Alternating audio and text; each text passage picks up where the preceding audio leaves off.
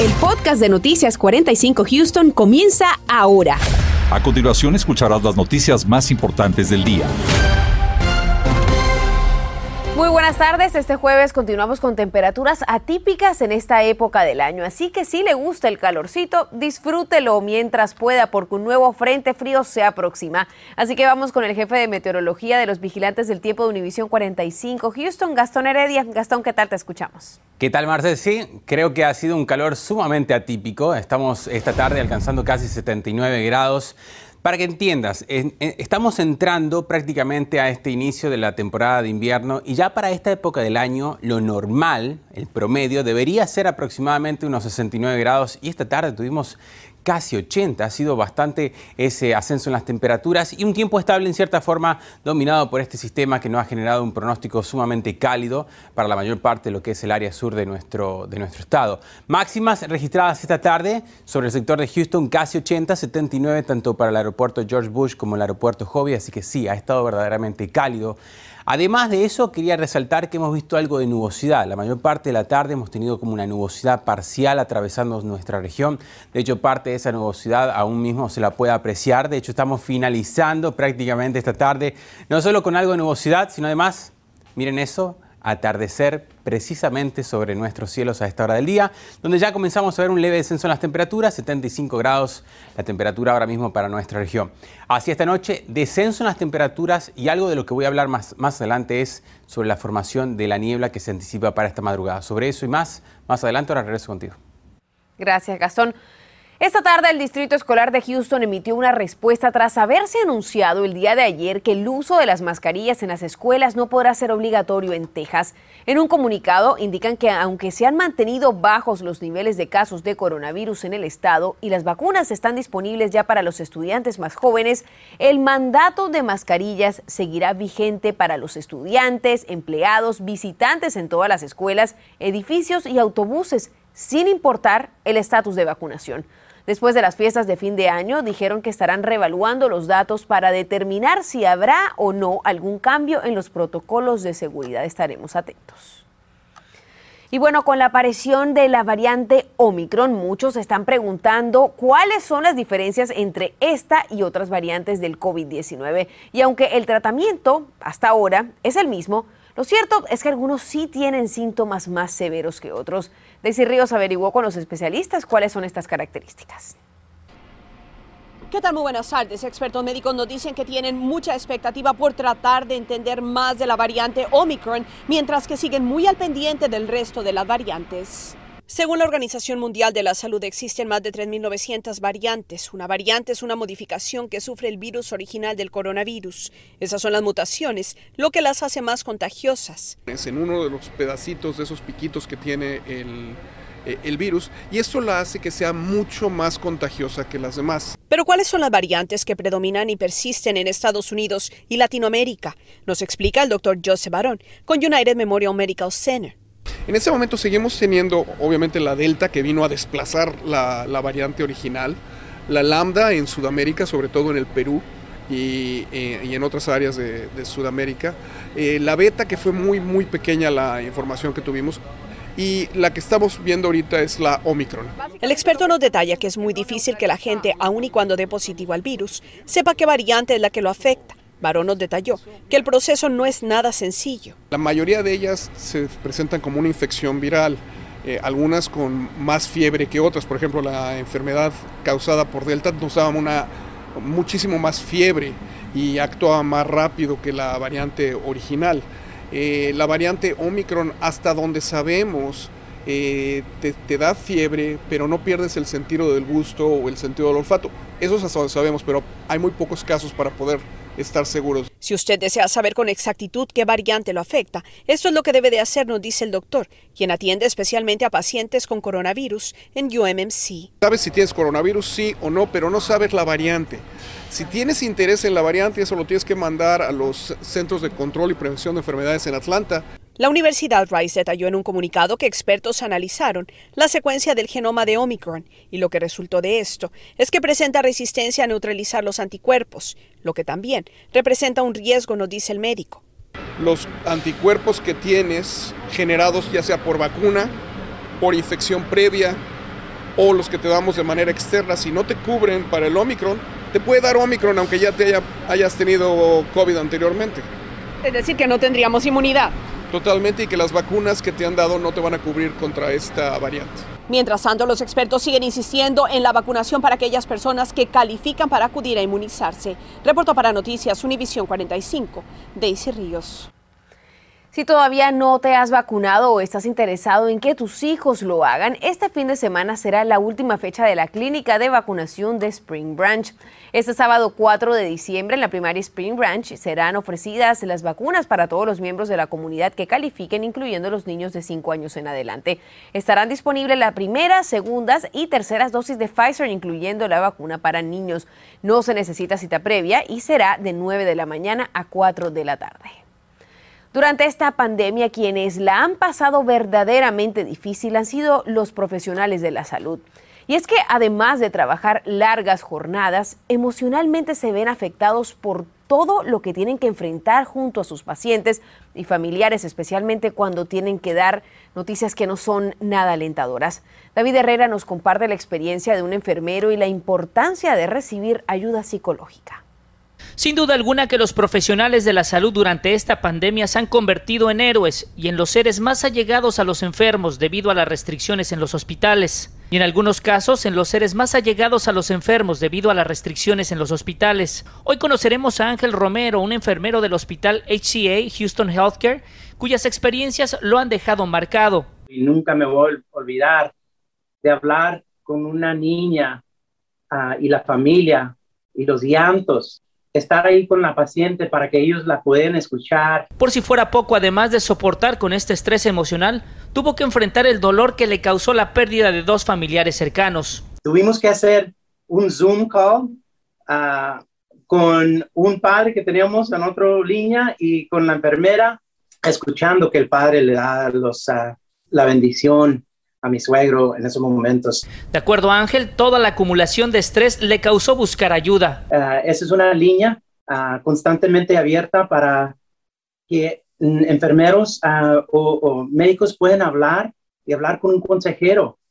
Ha habido días más difíciles y para mí, yo puedo um, decir, uh, fueron los, los días que estaba ayudando a familia en los cuidados intensivos que ya tenían que hacer las decisiones uh, uh, muy importantes uh, para ir a palliative care o a hospice. Ha incrementado el número de profesionales de la salud que han requerido asistencia. Uh. Yo me contacté con el Departamento de Recursos Humanos del sistema Harris Health, quienes nos confirmaron que al igual que ellos, existen otros hospitales que cuentan con expertos que les pueden ayudar a sus empleados. Y son terapistas expertos que hablan con nuestros empleados para poderlos ayudar Uh, durante este tiempo difícil que han pasado relacionado con el COVID. Uno tiene que hablar sobre estas cosas para poder liberarnos y poder seguir adelante, porque esas emociones y esos pensamientos nos puede llevar a un, un lugar muy oscuro. Expertos en salud aseguran que el vacunarse es la mejor opción para disminuir las probabilidades de presentar un cuadro severo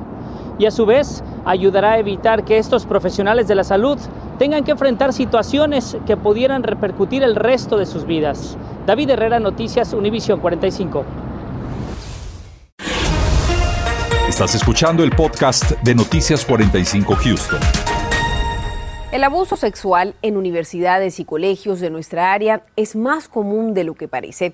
Hoy la oficina del fiscal del distrito del condado Harris participó en el lanzamiento de una colaboración que realizan varios planteles de educación superior de la región para prevenir esos actos y ayudar también a los sobrevivientes. Gabriel Preciado nos cuenta de qué se trata.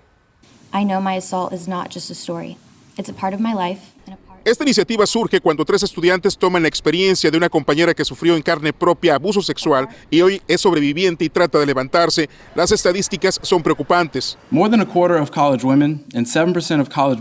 cuarto de la población estudiantil de mujeres en colegio experimentan abuso sexual. En contraparte, un siete por ciento de los hombres también lo pasan en algún punto de sus carreras.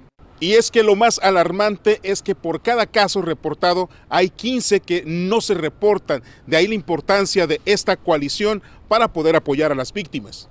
Tras el incidente, los estudiantes acudieron a la procuradora de distrito del condado Harris y plantearon su objetivo de armar una coalición en la que están en alianza con siete universidades y colegios, entre los que se encuentra la Universidad Rice. Tras un año de trabajo, hoy se cristaliza ese sueño. Es importante tener un programa proactivo que aliente y provea información para las víctimas quienes están pasando por un trauma. El saber que hay un lugar al que pueden llamar y acudir para ser atendidos por profesionales en la materia, señaló. Cada institución participante en esta alianza cuenta con una clínica o centro de atención específicamente para víctimas, el cual es el primer paso para conectarlas con hospitales y centros de recuperación. Toda la ayuda que reciben los afectados es gratuita. Para Noticias Univisión cuarenta y cinco, Gabriel Preciado. Las autoridades dan a conocer más información del caso donde un hombre fue encontrado baleado dentro de un vehículo en la autopista cuarenta y cinco. Nos indican que la víctima tenía veintisiete años de edad. Ayer en nuestra edición nocturna le llevamos este caso como noticia de última hora. Los reportes de las autoridades nos dicen que la víctima estaba manejando el auto cuando le dispararon. Seguidamente logró salirse de la autopista antes de perder el conocimiento. Si usted tiene información sobre los sospechosos de haber cometido este crimen, puede llamar al siete uno tres, tres cero ocho, tres seis cero cero. Los cobradores tienen desde ahora nuevas herramientas para llegar a usted para el cobro de deudas, donde podrán contactarle incluso, escucha esto, a través de sus redes sociales. Pero para hacerlo tendrán que cumplir con ciertas reglas de protección de los derechos del consumidor. José Alberto Orizarri nos habla de las claves a la hora de cobrarles a través de sus redes. Vamos a ver. Así es, y si de por sí las llamadas automáticas de cobro son molestosas, imaginen que ahora le contacten a través de Facebook, Instagram, Twitter o cualquier plataforma social. Estos son cambios de la Oficina para la Protección Financiera del Consumidor, pero vamos inmediatamente a lo que son las recomendaciones para que usted sepa con qué puede contar. Primero que todo, tienen que enviarle un aviso de validación. Cuando un cobrador de deudas se comunica con usted por primera vez, generalmente se le solicita que proporcione cierta información sobre esa deuda, como lo es el nombre e información postal del cobrador de deudas, nombre del acreedor a quien se le debe esa deuda, número de cuenta y la cantidad de la deuda. Después de ello es que usted puede recibir un mensaje en sus plataformas sociales, pero debe mantener la privacidad de los mensajes. Los mensajes que le envíen deben ser privados y no deben ser visibles para el público en general, ni para amigos, contactos o sus seguidores. El cobrador de deuda debe identificarse. Si un cobrador de deudas intenta enviarle un mensaje privado solicitando que lo agregue como un amigo o contacto, el cobrador debe identificarse como tal y no bajo engaño de ser un seguidor o un amigo más. También debe haber una opción para no recibir comunicaciones de ellos en esa red social. Se trata de ofrecer una opción de exclusión voluntaria donde no le contacten más. Eso también tiene que estar dentro de esos mensajes que le envíen a usted. Todas estas reglas se están actualizando a un reglamento que era de mil novecientos setenta y siete. Tome esto en cuenta porque durante esta temporada navideña es cuando muchas familias están generando deuda que estarían pagando todo el año, y no les sorprenda si uno de esos cobradores le contacta en sus redes sociales. Reportando para Noticias cuarenta y cinco, José Alberto Orizarri. Continuamos con el podcast de Noticias cuarenta y cinco Houston. Este fin de semana, el Banco de Comidas de Houston tendrá una entrega masiva de alimentos en nuestra área para apoyar a las familias que lo necesiten.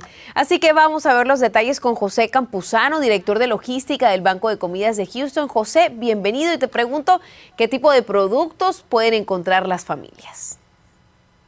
Muy buenas tardes al público de Univisión. Queremos invitar a la población que lo necesite a que visite nuestras instalaciones ubicadas en el cinco treinta y cinco de Portwall Street para recibir un grupo de productos que es desde productos cárnicos, frutas y verduras y lácteos que vamos a estar distribuyendo en nuestras oficinas. José, ¿quiénes califican para recibir estos alimentos entregados por el Banco de Comidas de Houston? La población en general está invitada, eh, únicamente van a tener que hacer una breve encuesta de dónde es su localidad, su domicilio, y con eso van a proceder a recibir los beneficios. ¿De cuántas unidades estamos hablando? ¿Cuánto alimento van a repartir durante el fin de semana?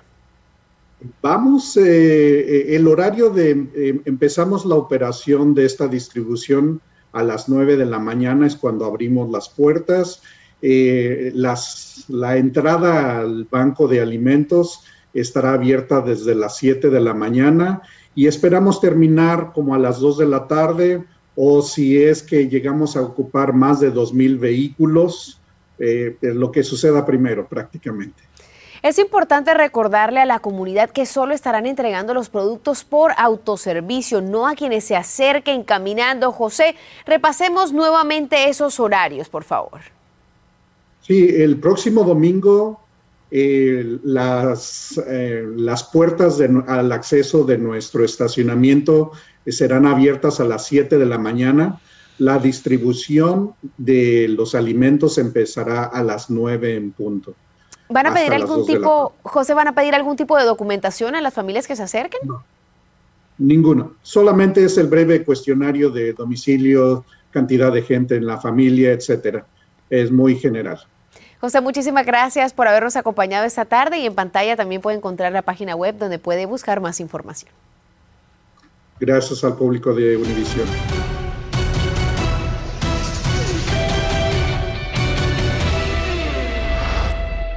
Muy buenas tardes. En su calendario deportivo, este viernes los Rockets enfrentarán al Magic a partir de las siete de la noche, mientras que ese mismo día el baloncesto universitario a nivel masculino y femenino tendrá actividad para la Universidad de Houston. El sábado, el fútbol americano, por supuesto, tendrá actividad con Houston enfrentando a Cincinnati a partir de las tres de la tarde, mientras que el domingo los Texans recibirán a Colts a partir de las doce del mediodía. Los robos de identidad y también los de su dinero serán las principales crímenes de esta temporada, y por eso el F B I nos da algunas recomendaciones que usted debe tomar muy en cuenta. También esta noche tenemos cifras de cuánto ha disminuido el precio de la gasolina tras la liberación de barriles, que ayudaría a ponerle un freno a ese incremento que estábamos viendo en el precio. Más detalles esta noche a las diez.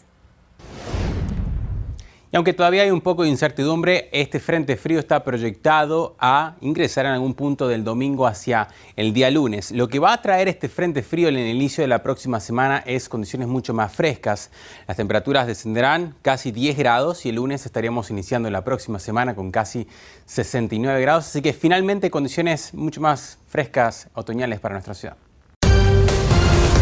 Gracias por escuchar el podcast de Noticias cuarenta y cinco Houston. Puedes descubrir otros podcasts de Univision en la aplicación de Euforia o en univision punto com diagonal podcast.